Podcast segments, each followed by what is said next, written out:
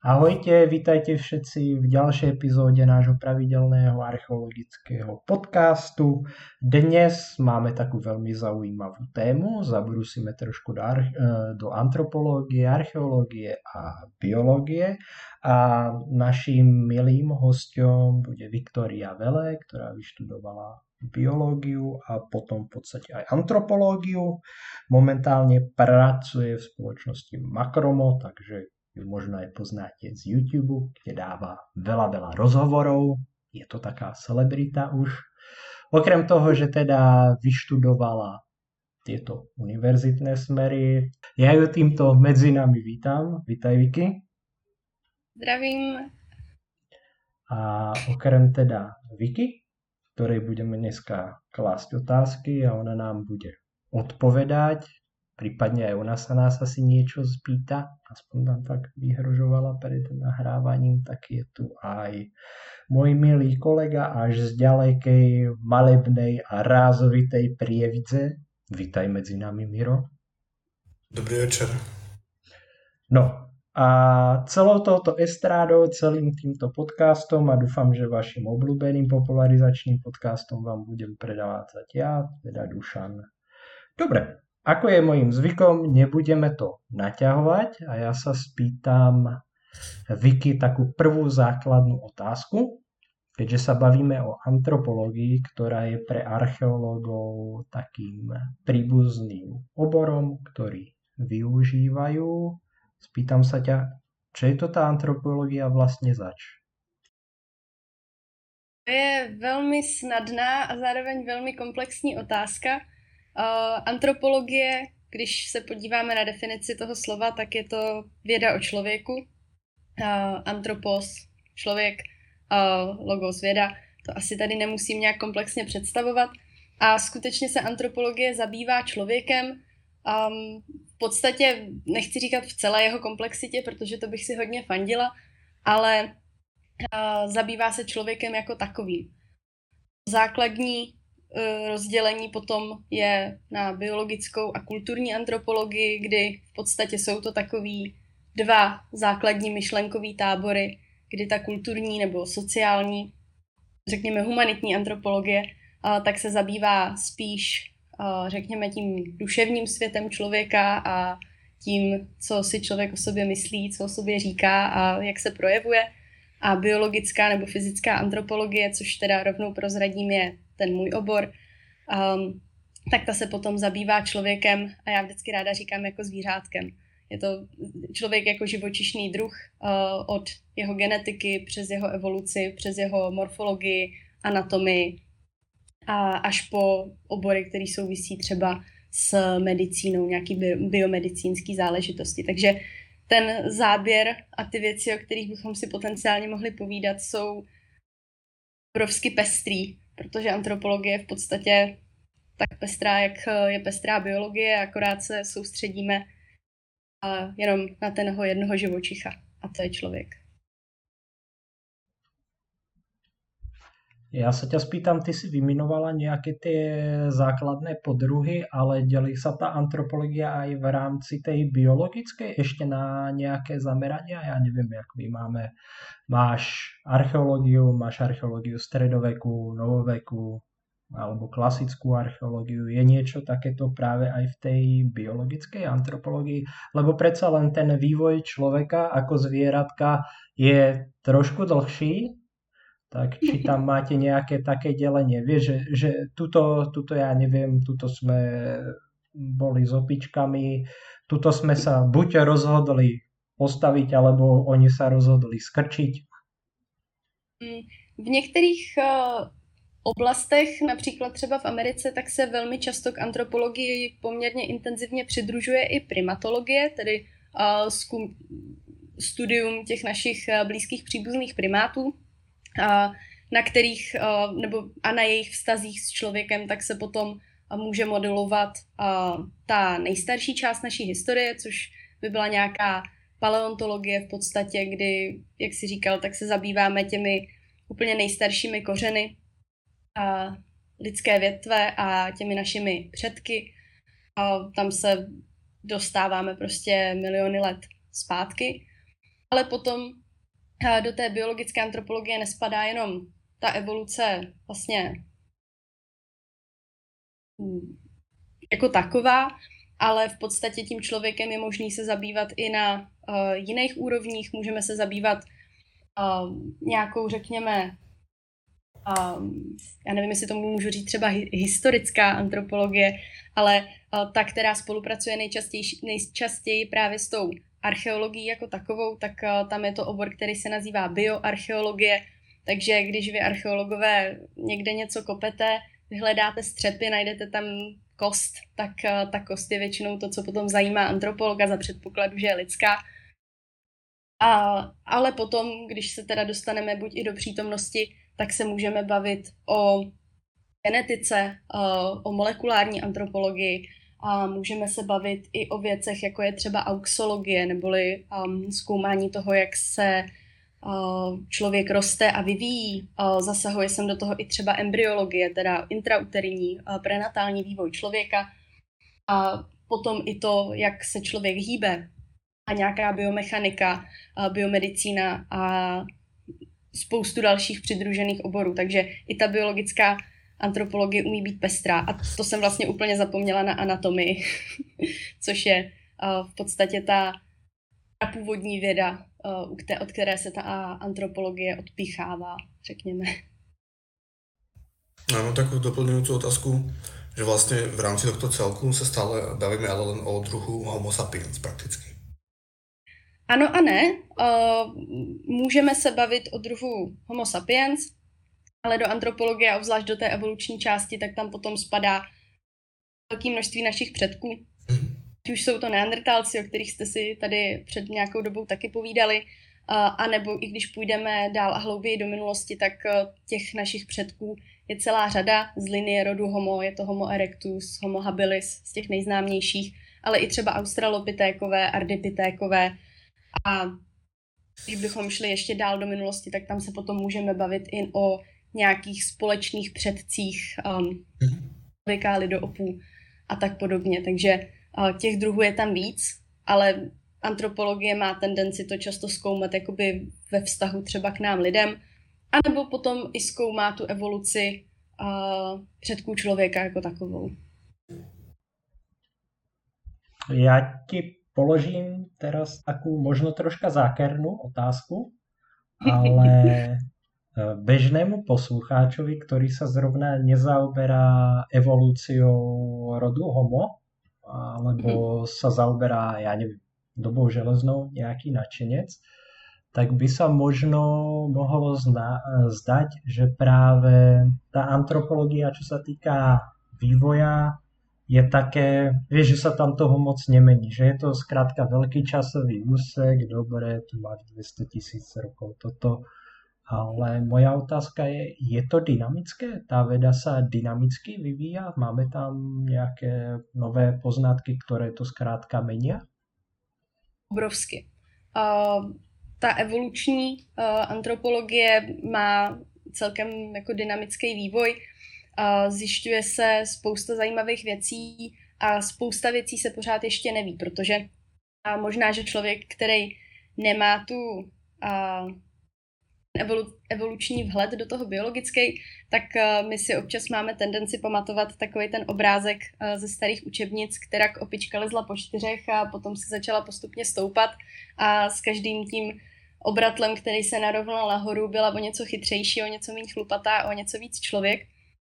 A ono to v podstatě takhle lineární nikdy nebylo. Uh, tam to je v podstatě obrovský strom a chaos nějakých našich předků, kteří se mezi sebou různě potkávali, nepotkávali, mísili, vymírali a nevymírali, že těch novinek a změn je tam spousta. A já jsem vlastně úplně zapomněla zmínit ten obor, který já možná sama za sebe považuji téměř za nejzajímavější. A to je ekologie člověka, což znamená to, jak člověk nebo i jeho předkové interagovali a interagují s prostředím.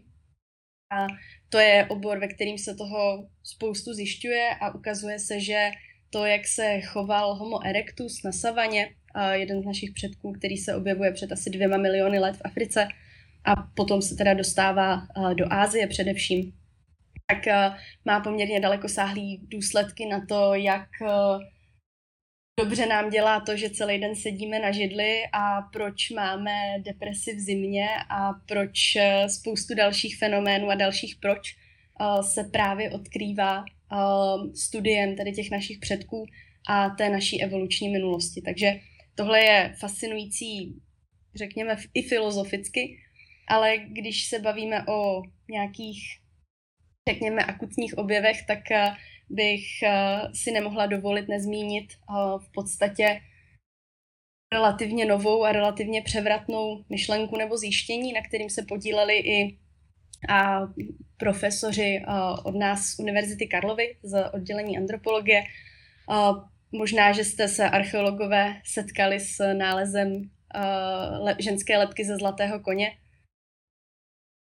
Vím, jestli vám tahle historka něco říká, nebo ne.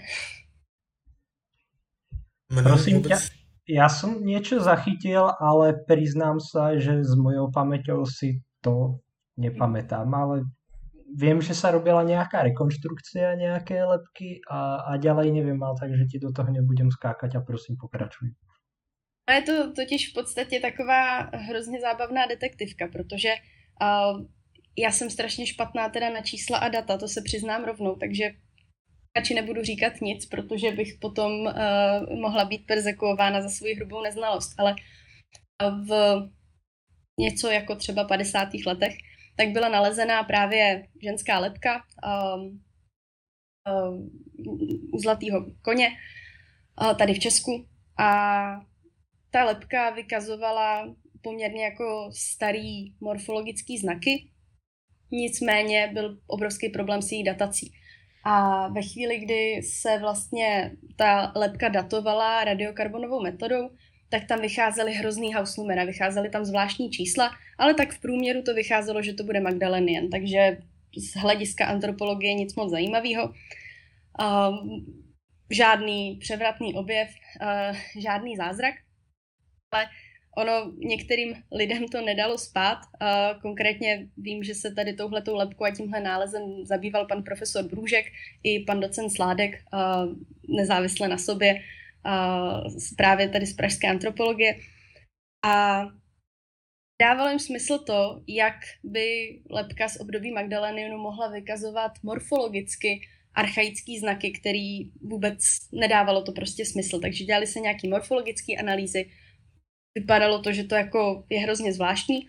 No a teďka v posledních asi dvou letech tak se tahle lebka vzala do Německa, do Max Planck institutu na přezkoumání a tam se na to použila nová metoda, um, která v podstatě je schopná identifikovat, z jakému biologickému druhu patřila zkoumaná D N A i v takhle jako starém vzorku. A tam se zjistilo, že v té lebce, která teda radiokarbonem se nám pohybuje někde mezi patnáct, dvacet, dvacet pět třeba tisíci lety zpátky, tak se tam mísí lidská a hovězí D N A. Ono se ukázalo, že oni, když tu lebku našli, tak oni ji slepili hovězím klihem, což je biologický materiál a v těch radiouhlíkových metodách to potom vlastně vycházelo, že záleželo, z jaký části té kosti jste to seškrábli, tak se tam vlastně míchaly ty radiouhlíkové vzorky. Takže na základě podobnosti genetické informace a materiálu získaného přímo teda z té lidské lebky a srovnáním podobnosti s neandertálcema, a nebudu zabíhat do detailu, tak se v podstatě ukázalo, že ta lebka je něco kolem čtyřicet pět tisíc let stará. To znamená, že vlastně předchází vymření neandertálců a je to jeden z, dejme tomu, osmi geneticky osekvenovaných a takhle staře datovaných nálezů lidských ostatků z Evropy.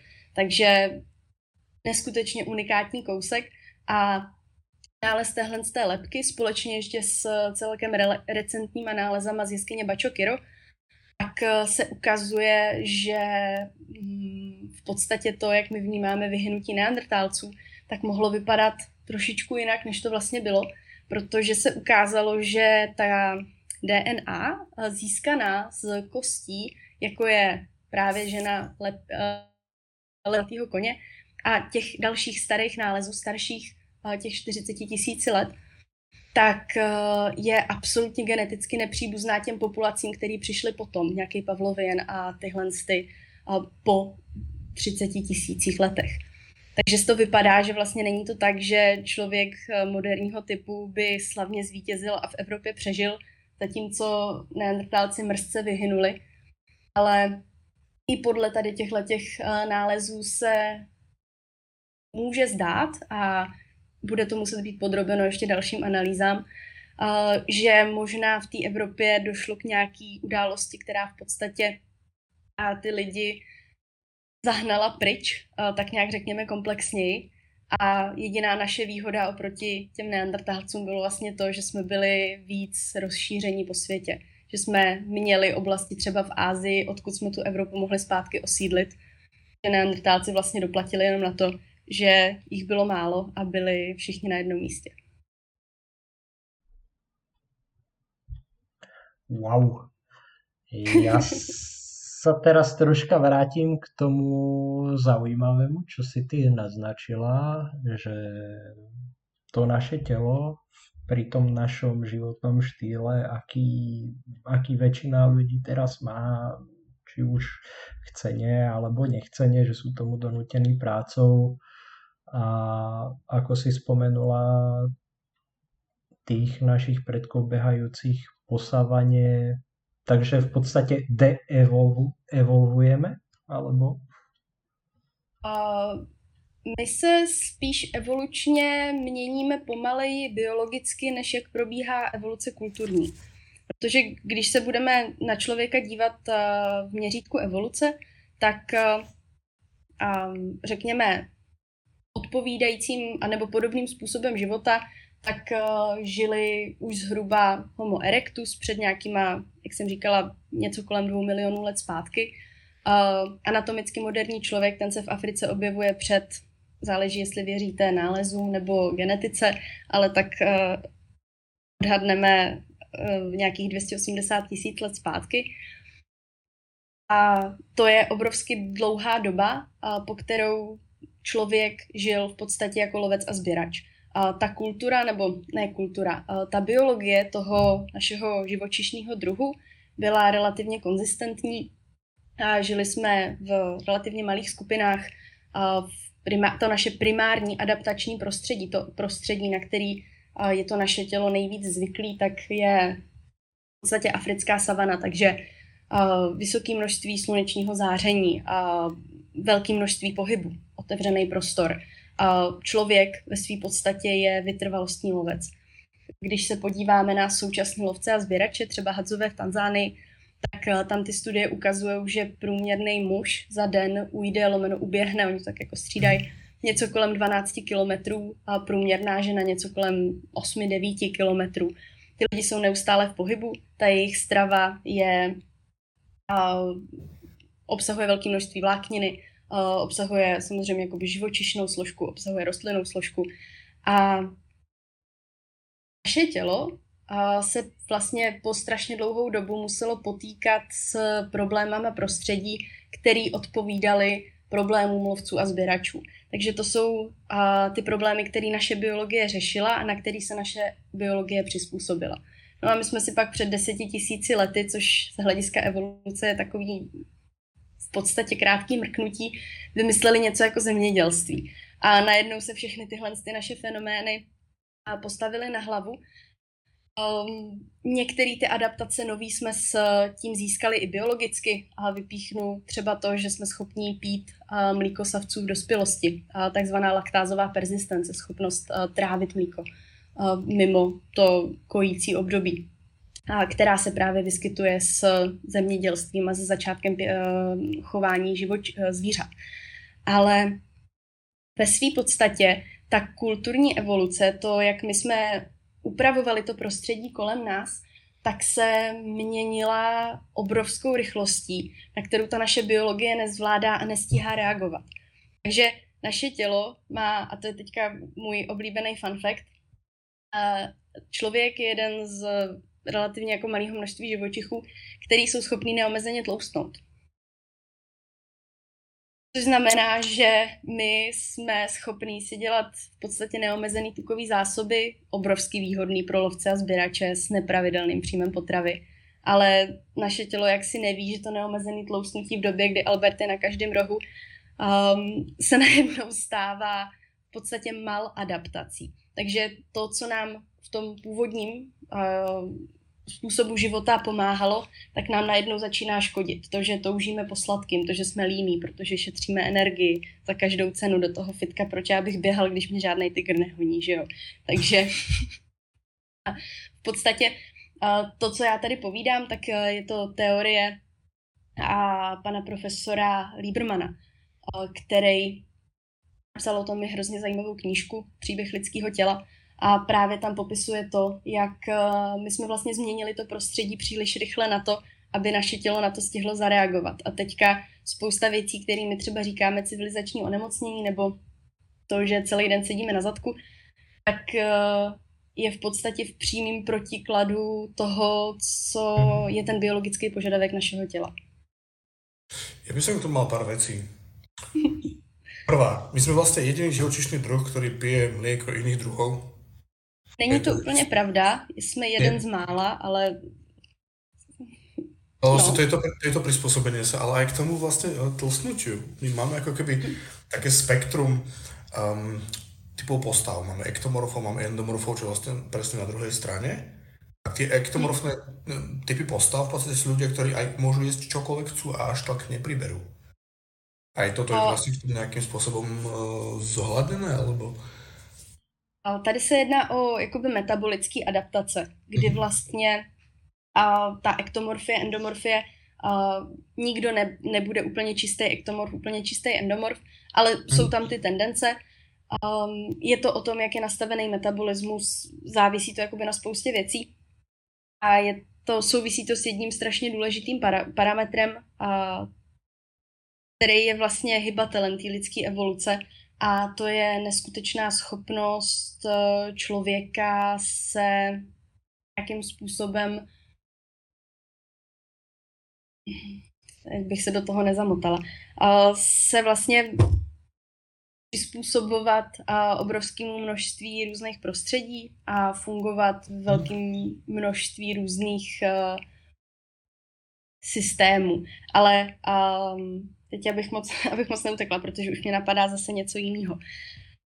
Um, lidi jsou různý. Uh, někteří budou jakoby spalovat rychleji, někteří budou spalovat pomaleji, ale obecně každý člověk, uh, který bude do sebe hnát velké množství kalorií a nebude ten jeho výdaj tomu odpovídat, tak prostě bude tloustnout.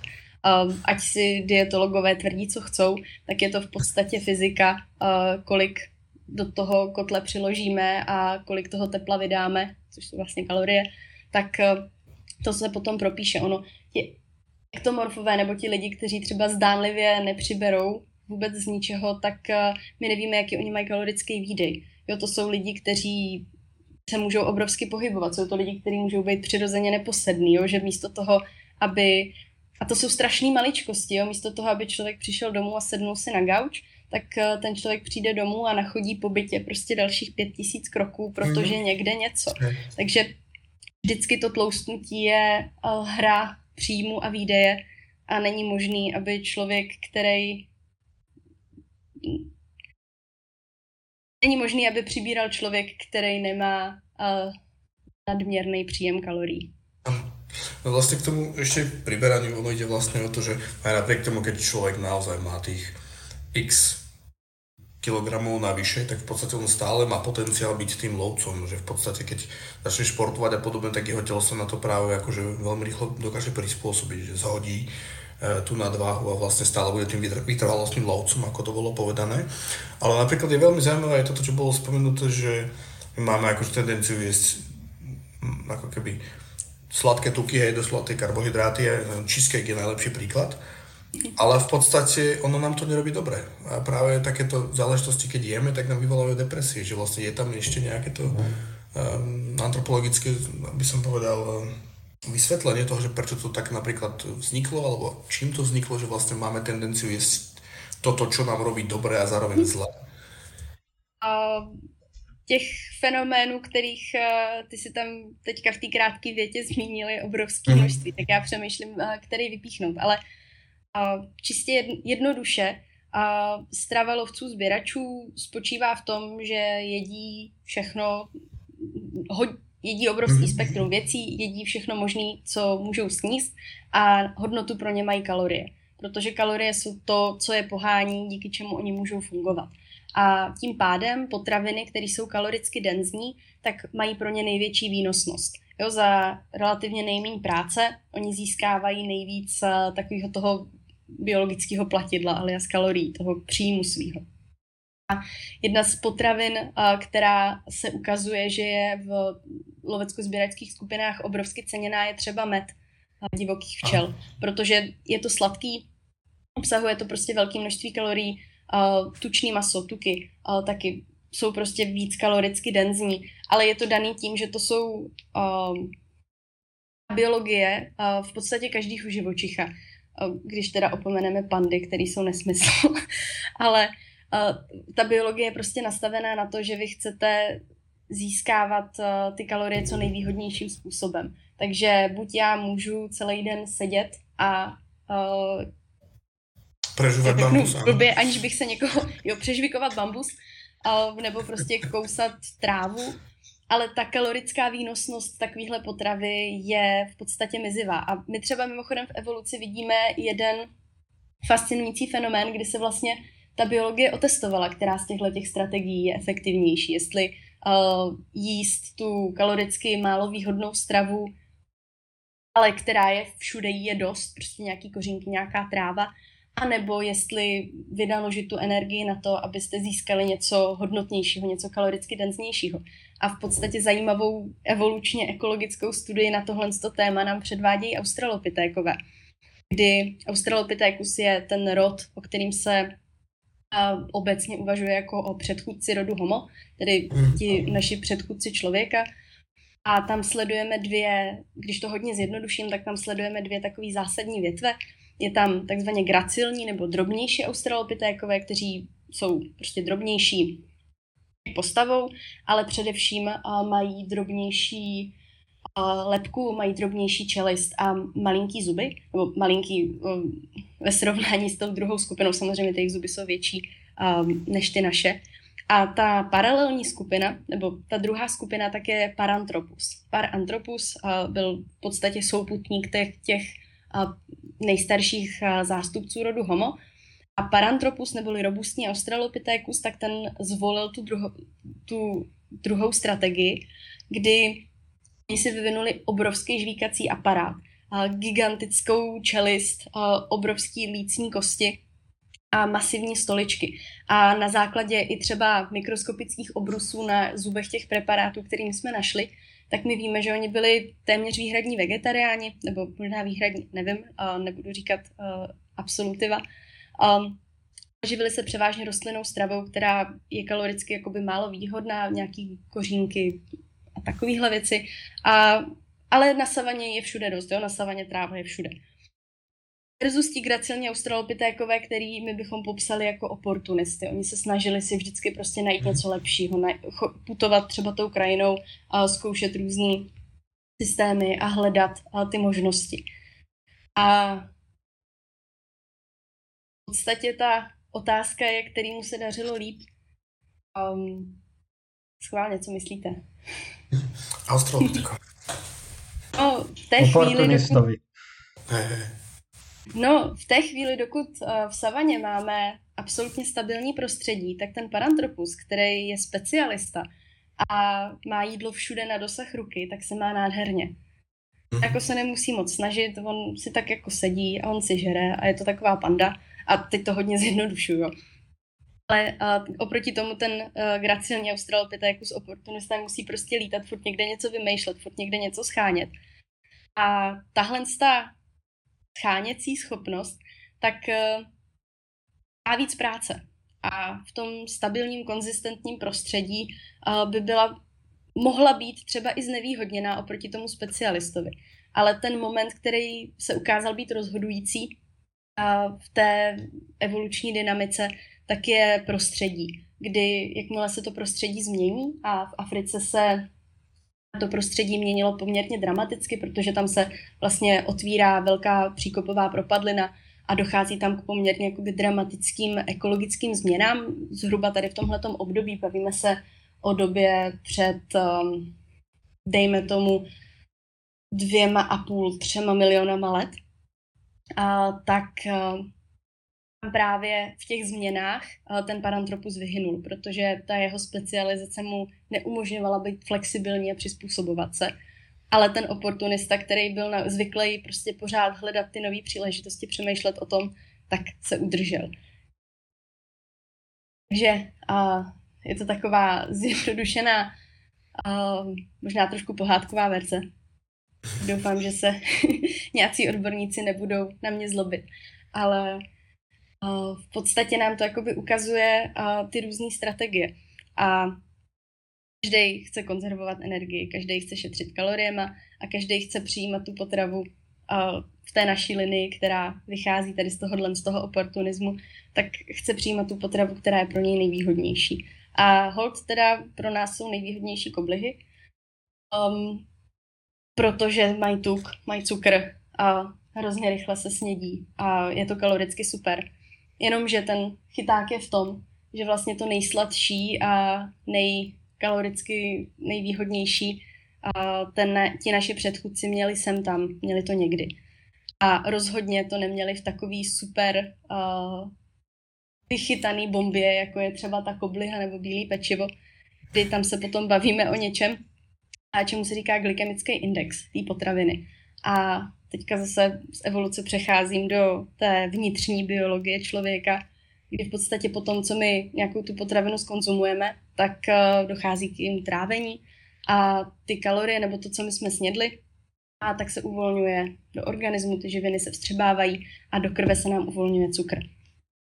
A cukr v krvi, té hladině se říká glykemie a glykemický index je v podstatě nějaký číslo, který vyjadřuje, kolik toho cukru se nám v tu chvíli do té krve dostane najednou. Na to potom reaguje inzulin a uklízí se to tam někam do jater, do buněk a tak podobně.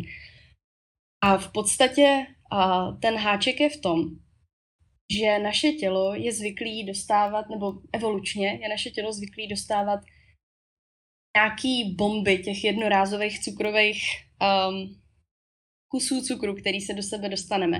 A ten glykemický index těch potravin, který my nacházíme ve stravě lovců a sběračů, je relativně nízký. Když jsou tam nějaký sacharidy, když je tam nějaký cukr, tak je velmi často doplněný o vlákninu, která zpomaluje trávení a v podstatě zpomaluje vstřebávání toho cukru. Zatímco my, když ten cukr vyčistíme a konzumujeme ho v podstatě v čisté podobě, tak on se nám do, do té krve dostává strašně rychle. A v podstatě a, tam dochází k tomu, že se nám unavuje a vyčerpává tady tenhle ten zpětnovazebný systém a, závislý na inzulinu, kdy jakmile ta hladina cukru v krvi je příliš vysoká, Um, tak inzulin to chytá, uklízí to a snaží se držet tu homeostázu, snaží se držet uh, nějakou konzistentní hladinu uh, toho cukru v krvi, aby to všechno prostě fungovalo dobře. No a ta odpověď se časem unavuje a v podstatě to, co, uh, jakmile ty buňky nebo to tělo na ten inzulin přestává reagovat, tak uh, tam potom vznikají věci, jako je třeba prediabetes, diabetes, uh, cukrovka. Takže je to v podstatě to, že ta naše biologie není připravená na to, abychom tam posílali ten typ potravin, kdy my jsme si vlastně maximálně zjednodušili tu práci, ale víc, než by bylo záhodno a potřeba.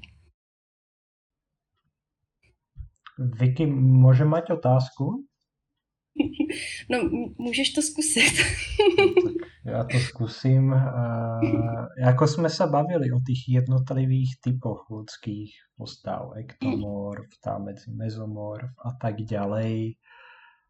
Tie typy postav sú nám vlastné, to znamená, že ja neviem, bola pra, pra, pra mamina A, ktorá vyzerala ako niekto, kto dokáže kto dokáže palicou zahnať medveďa, a potom bola pra, pra, pra mamina typu B, ktorá bola vysoká, štíhla a bola to taká okresná krásavica, alebo sa to k nám dostalo nejak tým, že ako si niekto si zašiel k neandertálcom, ako by povedal Borat, fujky, fujky. Um, Tady ta variabilita, neboli rozdílnost těch jednotlivých lidských tvarů a forem, tak je nám vlastní jako anatomicky modernímu člověku. A spíš než teda s nějakýma fuky fuky záležitostma, tak se ukazuje, že bude pravděpodobně souviset s prostředím.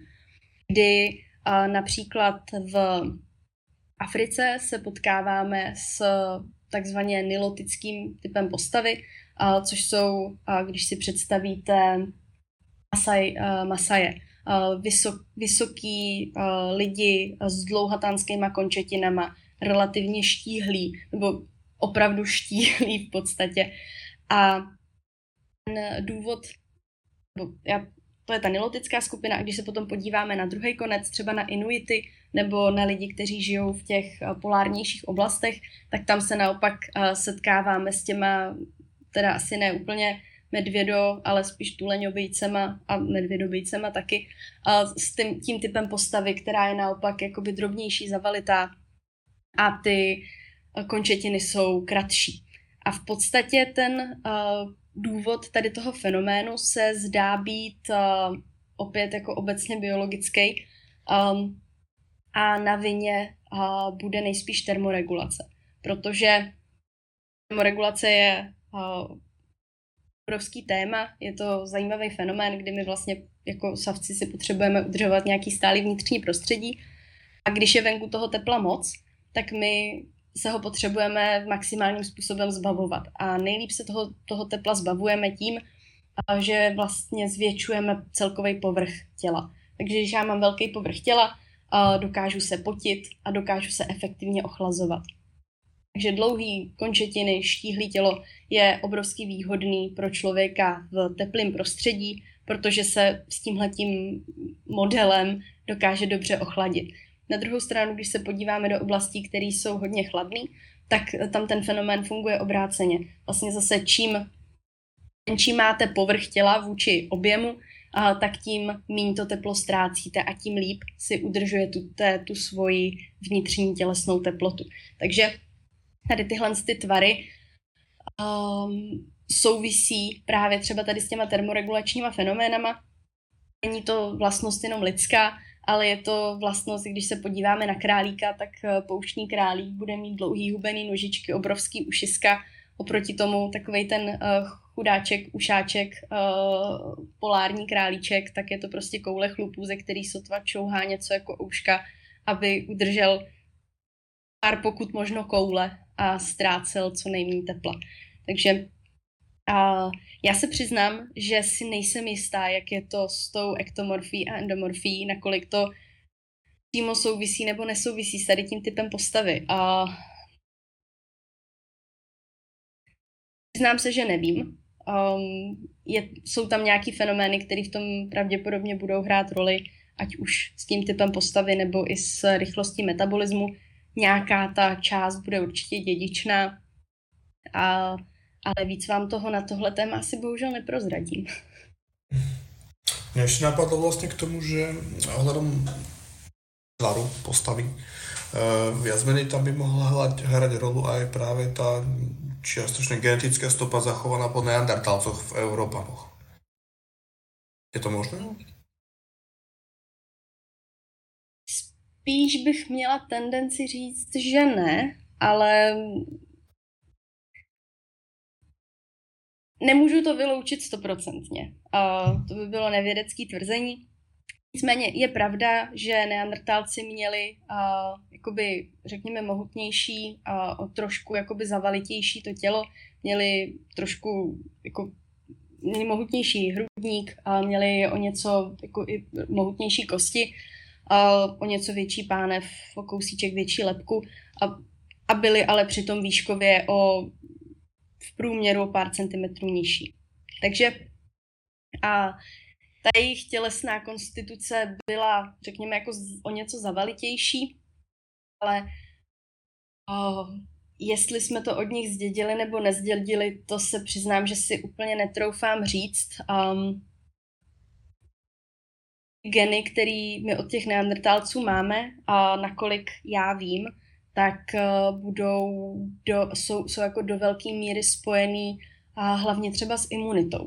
A ty geny, které se vlastně v té naší populaci od neandertálců udržely, tak ta imunita je, nebo genetika, která ovlivňuje imunitu, tak je ta oblast, která nejvíc těží a u které je nejvýhodnější co největší různorodost. Tam mít prostě co nejvíc nejrůznějších variant, protože čím víc máte genů, který vám ovlivňují imunitu, tím víc jste schopní vytvářet širší škálu těch imunitních jednotek a reagovat na širší škálu potenciálních patogenů, který by na vás útočili.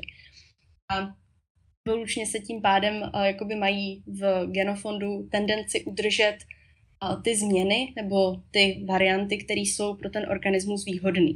Takže to, že jsme od neandertálců pravděpodobně v Evropě zdědili světlejší pleť, tak bylo obrovsky výhodný, protože oproti Africe my tady máme mnohem menší dopad slunečního záření.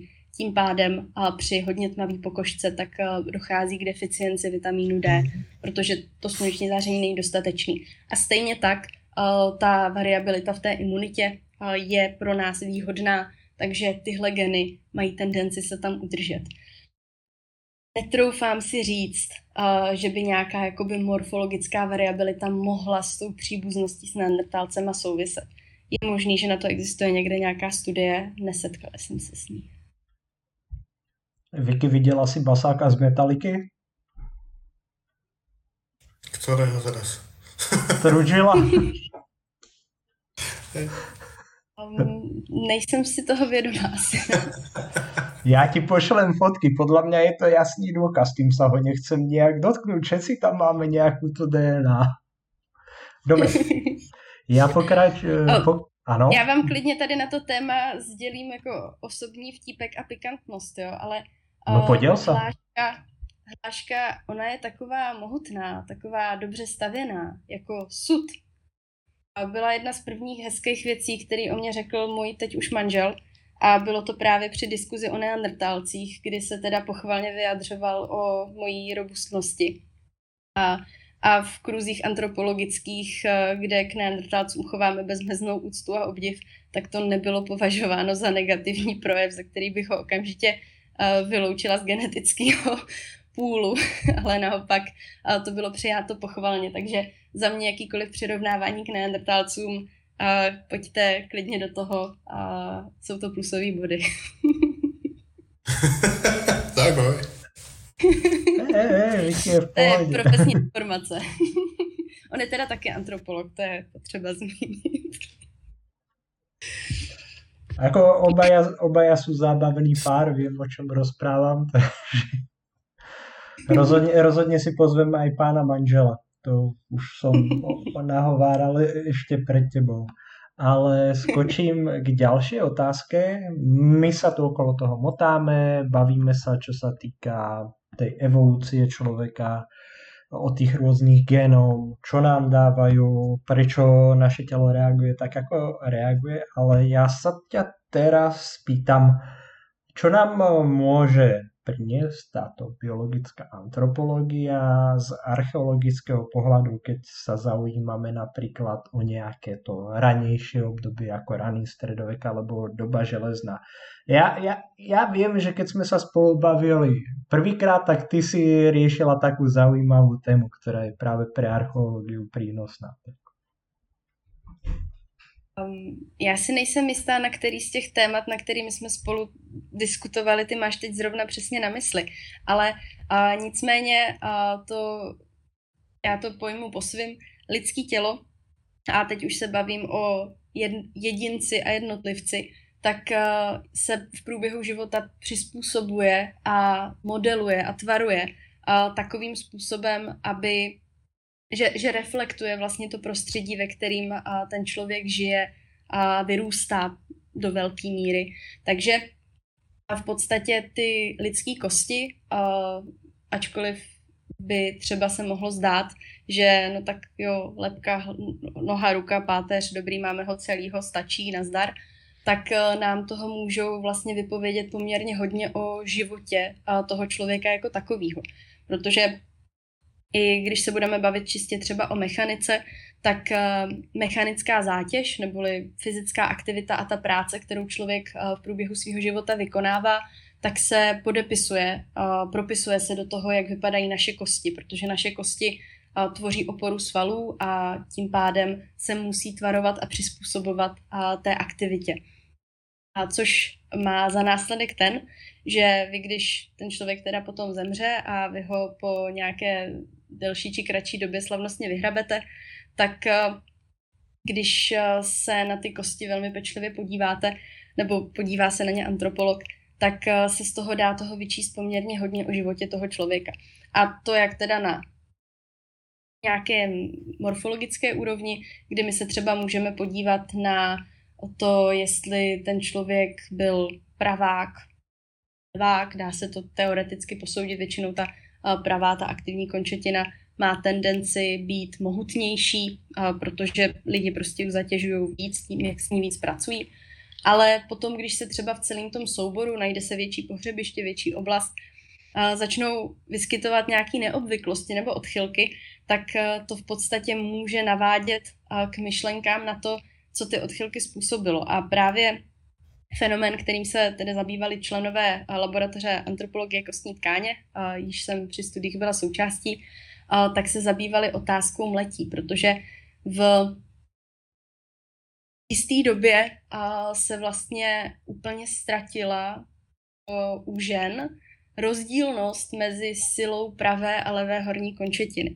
Ty pravá a levá byly v podstatě stejně silný. A potom po nějaký době tak se to dokonce obrátilo a ta levá horní končetina, teda ta pa- levá pažní kost, najednou začala systematicky u žen uh, vykazovat známky jakoby větší mohutnosti, že jakoby většího namáhání fyzického. A zhruba v odpovídajících dobách tak se začínají vyskytovat první kamenné mlýnky. A s tím, že v době, kdy ženy měly obě ruce stejně silné, tak jste vy archeologové kolem uh, nacházeli poházené zrnotěrky, uh, na kterých při mletí a se vlastně ty končetiny zapojují obě stejně. A v době, kdy se začala projevovat výrazná síla té levé končetiny, tak uh, to je doba, kdy se objevuje rotační mlýnek, který se mechanicky ovládá tou levou končetinou, protože ta pravá šikovnější do něj dosypává obilí a obsluhuje ho. A tahle ta aktivita, protože byla pro přežití esenciální, to mletí obilí bylo prostě nezbytnou aktivitou a trávily na tom ženy, typicky ženy teda několik hodin denně, tak se to opravdu podepsalo i na jejich kostech a my vlastně ze srovnání asymetrie horních končetin, tak jsme schopni uvo- vyvozovat to, jakým způsobem ta populace mlela obilí. Takže naprosto fascinující záležitost.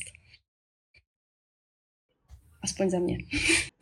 Vicky, ja by som sa ťa spýtal, ty si spomenula ten vývoj toho jedinca v rámci tej, tej hmotnosti svalov alebo toho objemu svalov. To znamená, že my to vieme rozpoznať, ako bol daný človek osvalený na základe svalových úplnkov. Je tak?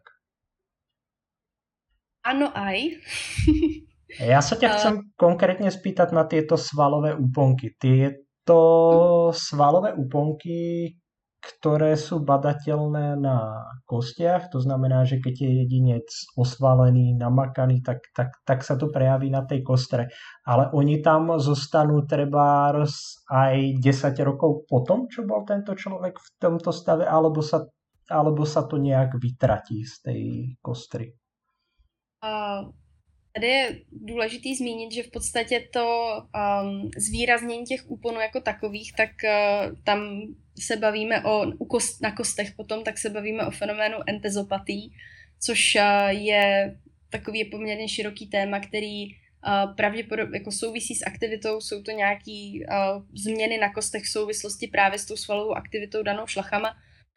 Um, Nicméně ty změny na kostech jsou a nejsou konzistentní.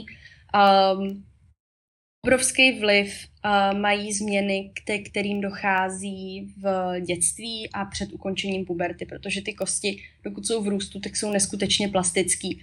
A ty změny, které tam probíhají, nebo ta aktivita, které vy ty kosti vystavujete, tak má tendenci být trvalá. Četla jsem zajímavé studie, kdy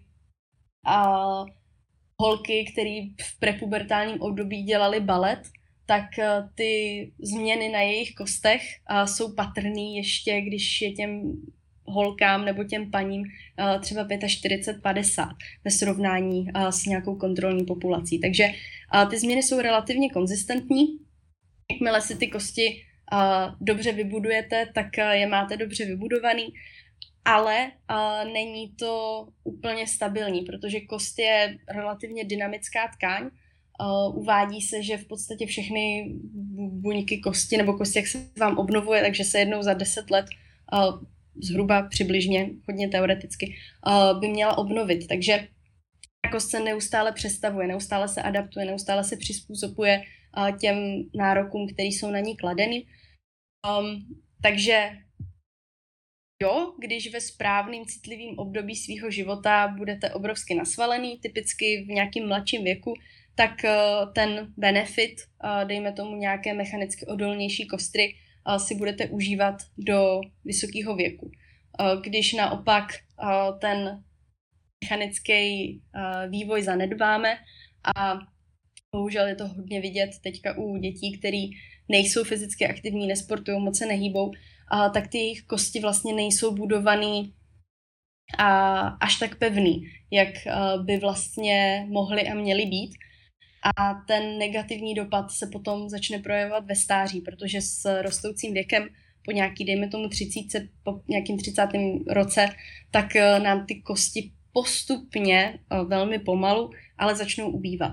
A ta otázka je, když ta kost je zdravá a je vybudovaná dobře a je pevná, tak se s nějakým stařeckým rýdnutím kostí, anebo i třeba s osteoporózou, začínáme potkávat v vysokém věku, kolem třeba šedesátého, sedmdesátého roku, ale u člověka, který si tu pevnou kost nikdy nevybudoval, tak se můžeme potkat se stařeckýma zlomeninami třeba v čtyřiceti pěti letech, což bohužel relativně smutná prognóza, která uh, může s velkou pravděpodobností čekat mladí lidi, kteří nevystihnou to svoje růstové okno a nevyvíjejí uh, žádnou fyzickou aktivitu v tomhle tom období.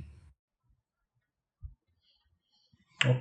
Ja by som sa ťa teraz pýtal, kam je nejaké múzeum, ktoré je práve venované tejto antropológii alebo biologické antropológii, lebo máme múzea, kde máme archeologické nálezy, máme tam, a, ja neviem, múzea, alebo múzea hudby, ale je niekde aj nejaké také venované práve antropológii? Žmurk, žmurk.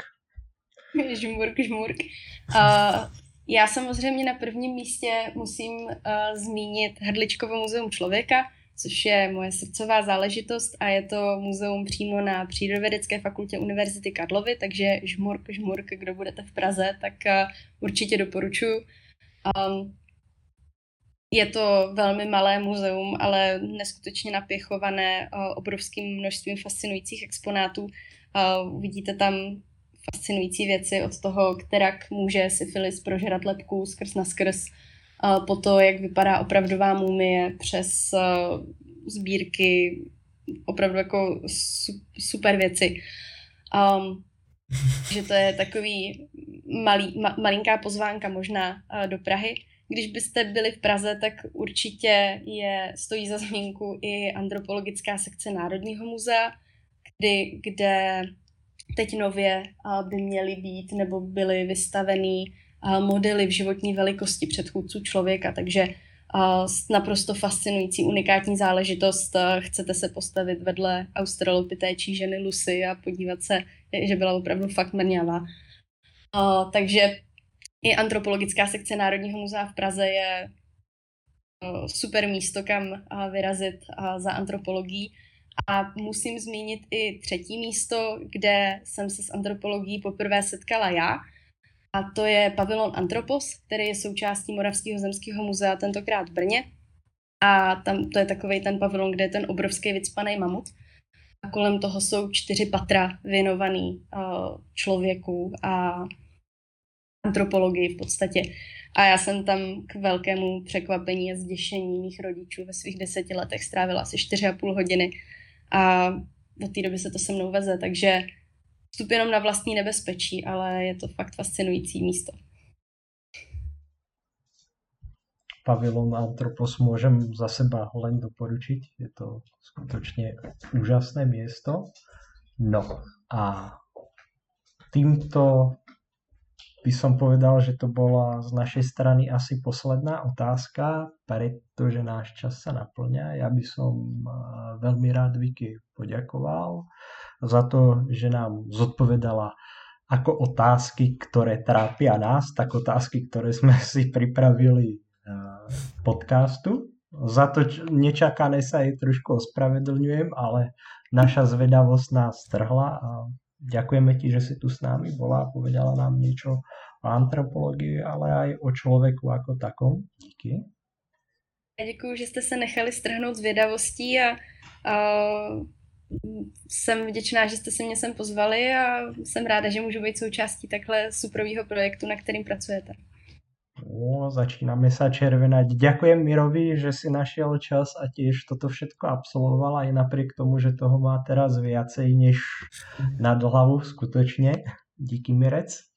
Jasné. No a ja ďakujem všetkým vám, našim poslucháčom, ktorí ste si našli časť a dali si znovu ďalšiu časť tohto podcastu. Dúfam, že sa vám toto rozprávanie páčilo. Dúfam, že vám to niečo dalo.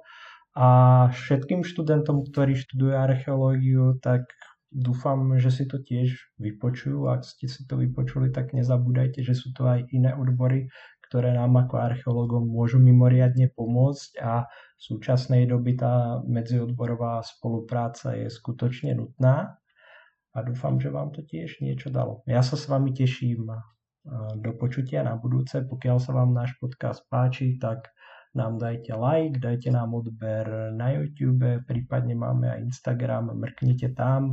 Na Instagrame zverejňujeme také všeličo, aj fotky toho, čo čítame, takže mrknite na to. Som rád, že ste boli s nami. Majte sa. Majte sa. Dovidenia.